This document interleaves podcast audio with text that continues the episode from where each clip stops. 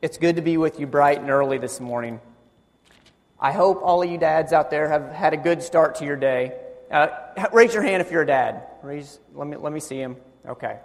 Very good. Today's sermon isn't specifically a Father's Day sermon, but I think it speaks to fathers and, and hopefully will speak to all of us. But I was listening to the radio this week and I heard um, a couple of the folks on the radio talking about Mother's Day and Father's Day. And in church and how we kind of treat those a little bit differently sometimes.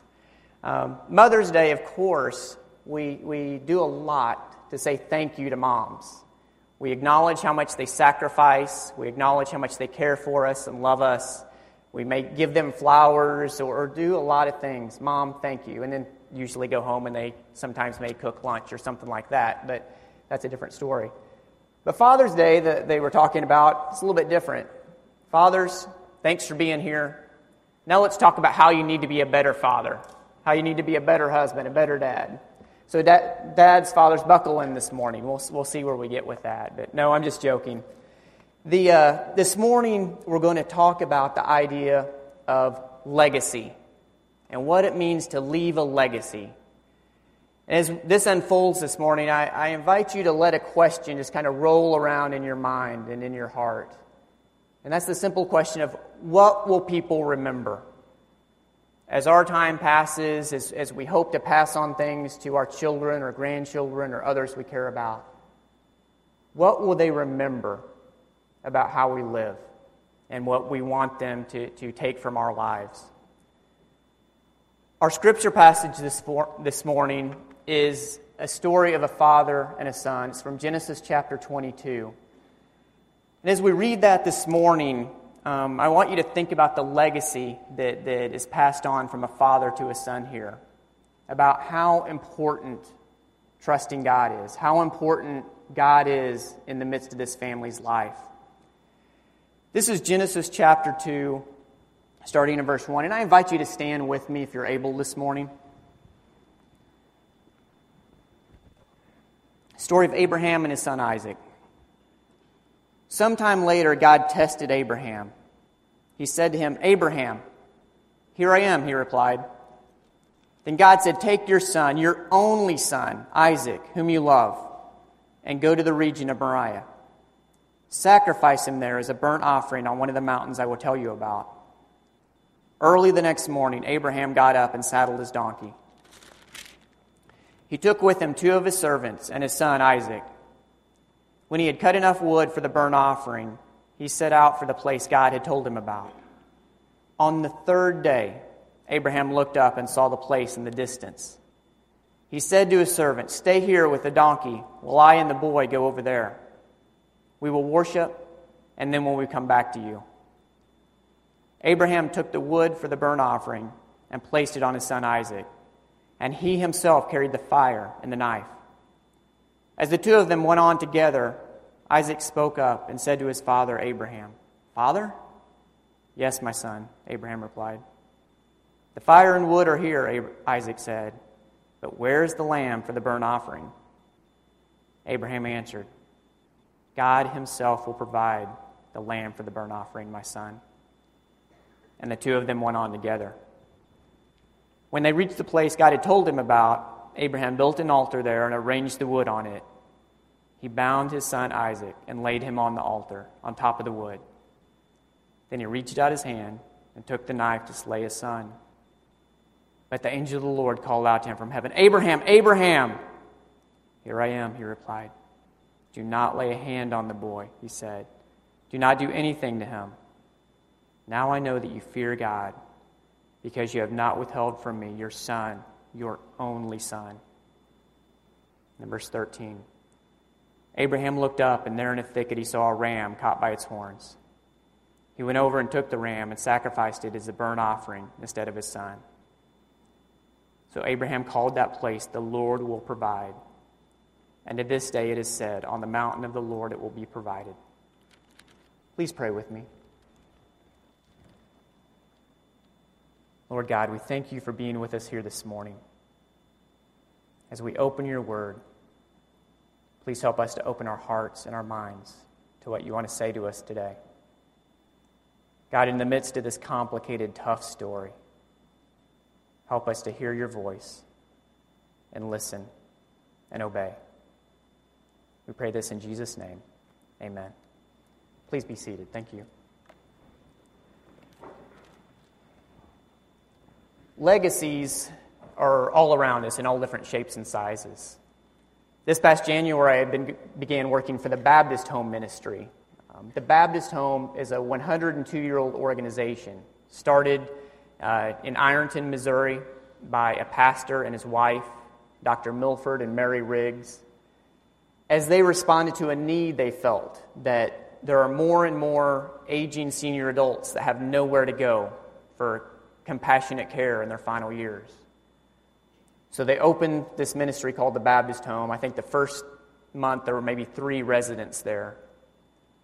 And as history has unfolded and God has provided and directed the ministry, now there are three campuses within the state, uh, plans for a fourth campus right up the road in Ashland, a reach around the world to minister to senior adults that are in need of care. And it's just amazing. Every time I turn around, I see a different example of, of a legacy or, or, what someone has done, like, like the Riggses have done, and how God has used that to share needed love with people that are in need. A couple of weeks ago, I, uh, one of our own folks here at, at First Baptist, I've, I've noticed his legacy with the Baptist home. That's Jim Nelson, sitting right over here. Um, I've learned to be careful when I show up with the meeting in Ashland with Jim because he always brings books. He always loads his car up with books. If you know Jim, you know he loves books. And what he's doing is he is slowly moving his personal library to the Baptist home to, to start a, a library for the central campus up there. And um, I, have been helping Jim move a lot of books, which is great. It's amazing to see the, the bookshelves fill up and, and this legacy that he is leaving for others. But I was talking to Jim. I found out this just isn't his legacy. His wife Sharon has a role in this as well, kind of as a, from an encourager perspective. Um, I heard that is, is Jim and Sharon, the, the way the story was told to me was Sharon kind of looked at Jim and said, Jim, get these books out of my house is part of that. So I think I don't have any authority to name the library, but you know, instead of just the Jim Nelson Library, I think it has to be the Jim and Sharon Nelson Library, in my opinion, Sharon. But legacies are, are all kinds of different shapes and sizes. They're, they're everywhere we look. We can see how someone carries on a family tradition or how something important is passed on to a future generation. As I began working on this sermon, there was one church member here in particular I wanted to ask, What does legacy mean to you? And that's Charles Foster. Thought of Charles, and uh, he's the one in the middle in this picture, by the way. And I wanted to ask Charles, Charles, Talk to me about your family. What, what kind of legacy was passed on to you? What legacy do you hope to be passed on to your kids and grandkids and great grandkids? And those of us that know Charles know he has a lot of great things to say. But one thing in particular he said really jumped out at me. He said at one point, one conversation with his dad, his dad said, made the statement, never forget that you're a foster. Never forget you're a foster. And I said, okay, Charles, help me understand. What, what did your dad, what did he mean by that? What was he trying to get you to understand? And this is what Charles said. He said, My dad was disturbed with some of my behavior. I'd been in an argument with one of my teenage friends and had spoken in anger. Dad, in an earlier time, had told me to remember a soft answer turns away wrath. When Dad said, Never forget you're a foster, he wanted to get across to me to always show love to go out of the way to care for people and help people, to always have a smile for people, to be a person who could de- be depended upon at all times. Above all else, be a Christian in all my relations and activities. That's what his dad meant when he said, Never forget you're a foster. I think those of us that are blessed to know Charles and his family would, would shake our heads and say, Yeah, that legacy continues the way Charles lives that out, the way he treats people, relates to people, um, the, the, his family members that will live after him have a great legacy to follow.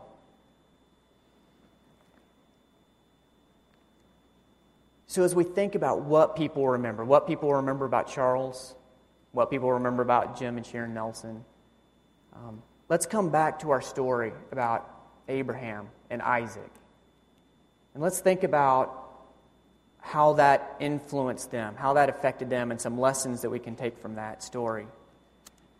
Um, I think first off, we've got to remember this, this crazy story, this complex, tough, difficult situation. It, it makes me uncomfortable. I don't know if reading, hearing these words makes you uncomfortable or not, but this is tough. There's a couple of key elements in here that we, we, we've got to dig down and get to, or, or I think we miss the heart of the message here. And the first thing is how valuable, how important Isaac the son was to Abraham. If you caught it in verse 2, when Isaac's described, he's not just described as the son Isaac.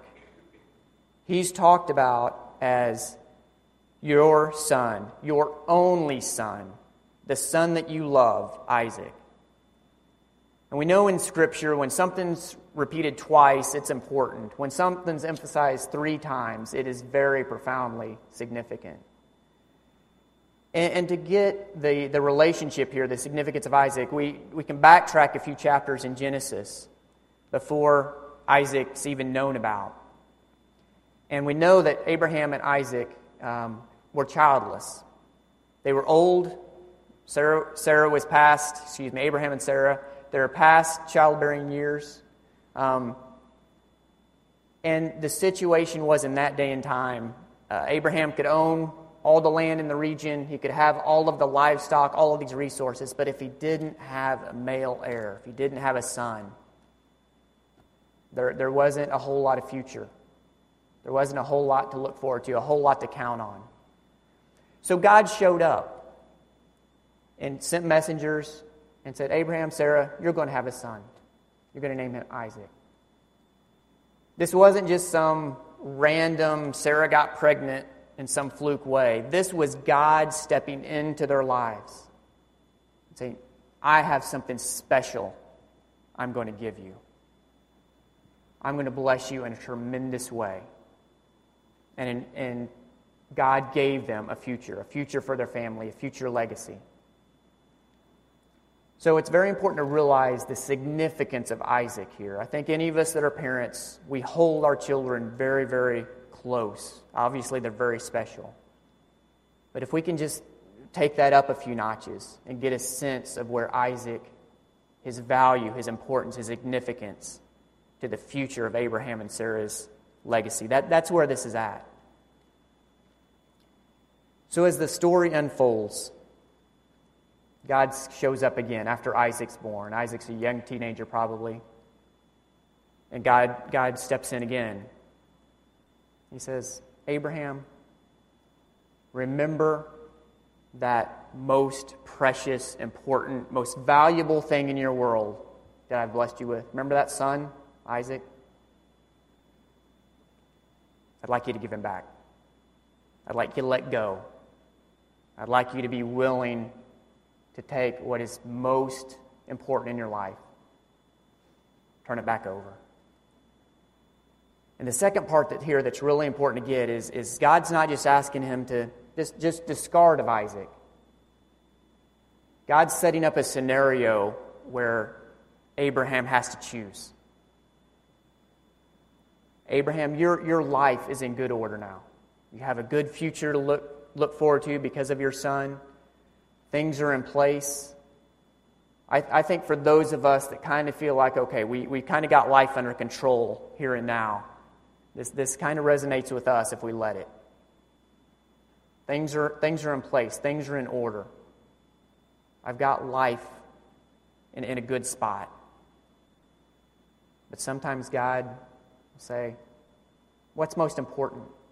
What's your legacy going to be? What are people going to remember? So God steps in here and sets this situation up where Abraham has to make a choice. Your son the most valuable thing I've placed in your world? Has that taken my place? Is that the most important thing in your life? Or you've shown me all up until now, you've trusted me, you've lived for me. You've lived a godly life. Is that still the number one thing in your life? Is that still what's most important? And we don't get much into the thought process of Abraham here, but we see how he responds. He immediately obeys God. Early the next morning, he sets out on this journey. And did you catch how long it took him to get where God showed him? It took at least three days. And I can't imagine being a father in that situation. Step after step after trudging step in the back of my mind God, wow, this is hard. This is tough. But Abraham obeyed. And then we jump to the end of the story. Abraham is faithful. God steps in again and says, Abraham, I see, I see all the, whatever I blessed you with, that's not gotten in the way of your relationship with me. There's nothing more important than Abraham's relationship with God. And God steps in. And the place, the, the naming of that place there, God will provide. So profound. God will provide. Now, this story, I, I think there's some things in here about, well, tell you what, I'll say it this way. What I'm about to say, you may disagree with. Isn't that great when the preacher always says that? You know. I wonder if this story were unfolding today. I, I, I think it would look different. Back then, Abraham, Isaac, they lived in a time where animals were sacrificed all the time. Other pagans uh, sacrificed children. They lived in a time and a place where when someone was caught for stealing, group got together, picked up rocks, and threw them at that person until they were dead. It was a different time, a different place. But for us today, what would this be like in our world? What will be the, the situation where, okay, God asks us, Am, am I still number one? Am I still the most important thing in your life? I've thought about scenario for those of us that, that are blessed to have our dream job, whatever that might be. A job we love, job with good pay, a job that fulfills us. But the other side of the coin is that job's killing our family for whatever reason because we have to work too much or we have to travel so much we're never around to parent our kids. What's most important? What will we choose? What legacy would we leave for those that remember us? Or maybe it's a situation that the tragedy of Wednesday night in Charleston, South Carolina brings closer to home. We, we gather here this morning feeling pretty safe. But we're living in a world where safety is more and more um, not guaranteed, I guess. What would it be like if we got to a point on Sunday mornings or for a Bible study gathering or, or whatever it did to meant to serve God or come together in God's name, where it meant risking our life a little bit, where it meant stepping out of a safety net that we've, we felt like we've lived in for years? That's a tough question for me. But I think that might be what, what this story would look like today. What's most important? Living for God, however God leads us, or taking the safe route, or the, the route that we prefer. I'm curious at the, at the end of this story. Um, Abraham is obviously profoundly thankful how God intervenes and Isaac's life's preserved and, and his future continues. But I wonder, I wonder what Isaac, I wonder what he remembered moving forward from this. Wouldn't be surprised if he had a few nightmares, possibly. But the legacy his dad left him, nothing gets in front of my dad's relationship with God. Nothing is more important than following where God leads. That's a profound legacy. I'm going to get uh, kind of personal here for a few minutes. And um, there's a, a, photo going to show you of my three boys. This was taken a few years ago. Um, they, if you look closely, you'll see on their faces, you know, they're covered with mud, and you'll see their faces, um, you know, they look like they're caught, and, and they were. And this photo is, is a conviction for me because my boys were just being boys. They were, they were having fun. An afternoon when they didn't have to be clean, they didn't have to go anywhere. And uh, they took the water hose out to our dirt pile behind our house, turned it into mud, and had a blast.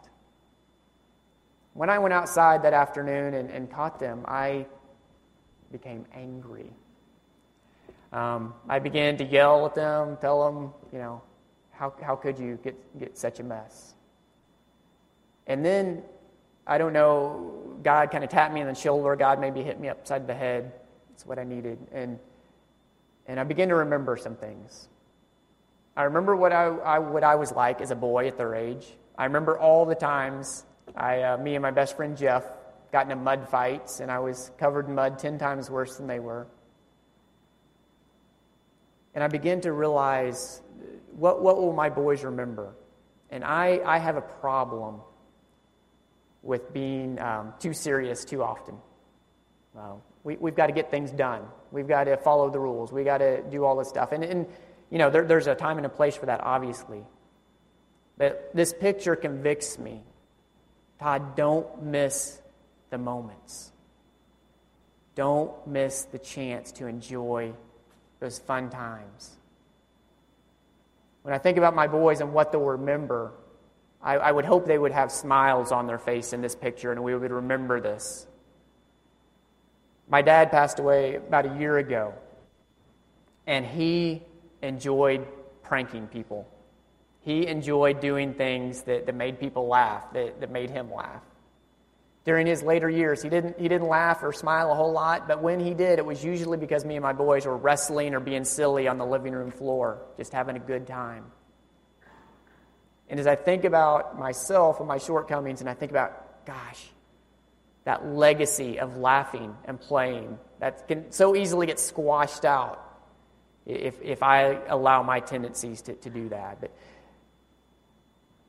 the reason I put this up here and talk about this isn't so much to share with me you my junk. But what is it in your family? What is it that you want your kids or grandkids to remember? It's so easy for those things to get squashed out. It's so easy for those things to get pushed to the side. It may be things, um, I was thinking other things that go along with this. You know, I know many folks, myself included, um, Will our, will our kids remember that they are more important than my iPhone or my iPad or my Facebook status? Will my kids remember that there's a reason why we take time to put an offering in the offering plate on Sundays to be a part of God's work through the church? Is that something that they will remember? That's something I'll pass on to them. Will they remember when Carolyn and I, my wife and I, tucked them in at bed? We, no matter how late it is, no matter how tired we are, we're taking time to read that Bible story and hopefully making a few minutes to talk about it. Because that's how we hear God's voice speak into our lives, and that's how we learn about how God wants to be involved in us, is taking time to engage the Bible. Will they remember those things, or will those things just get squashed out and pushed to the side? What legacy are we leaving for our family? It's also important, I think, uh, not just as individuals or families, but as a congregation, to think about the legacy that we're leaving here at First Baptist. If you've been here for a while, you know that we're entering into this process, uh, the imagine if process of praying and discerning uh, God's will for our future. And as a congregation, there are different things that um, that stand out to me to this point in time of, of what makes First Baptist so special, so unique. Why is this a great place? And I think we've seen several of them already. Um, Cooper, he, he, I can't remember exactly what he said, but he, he nailed some of the things that I want to talk about right now. Carol and I have been a part of this congregation for about three years, which is pales in comparison to many of you. But in those three years, the way this church cares for people in the community, people around the world. That we are willing to step outside of, of what we do and to go share God's love with people who are in need or, or people that just God calls us to minister to. That's profound to me. That's something that makes First Baptist Church very special, very unique. It's part of the legacy that I see this church leaving. I, as an example, this next slide is um, the one after this one right here, excuse me, is too wordy for you to read, but it, it serves to, to get the point across. This was taken from the Bits and Bytes email that if you received the church email, you got this uh, July, or excuse me, June 12th, I believe. This is a listing at that time of just some of the summer ministry, summer mission opportunities. Long list, lots of words, lots of things going on. Everything from Bible camp and Sports Crusader camp this last week to mission trips to Kenya, people serving in Hawaii, a, a future trip to um, Alabama. Doesn't even mention the trip that's already happened this summer to South Dakota. This kind of stuff is, is what makes First Baptist special to me and to my family. It's part of the legacy. It's part of what I will remember and other people remember about this church. So, as we enter this process of imagine if, where is God leading us as a congregation?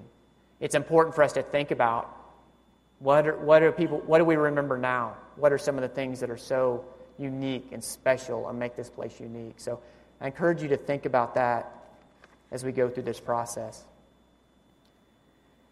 But finally, as, as I wrap things up this morning, um,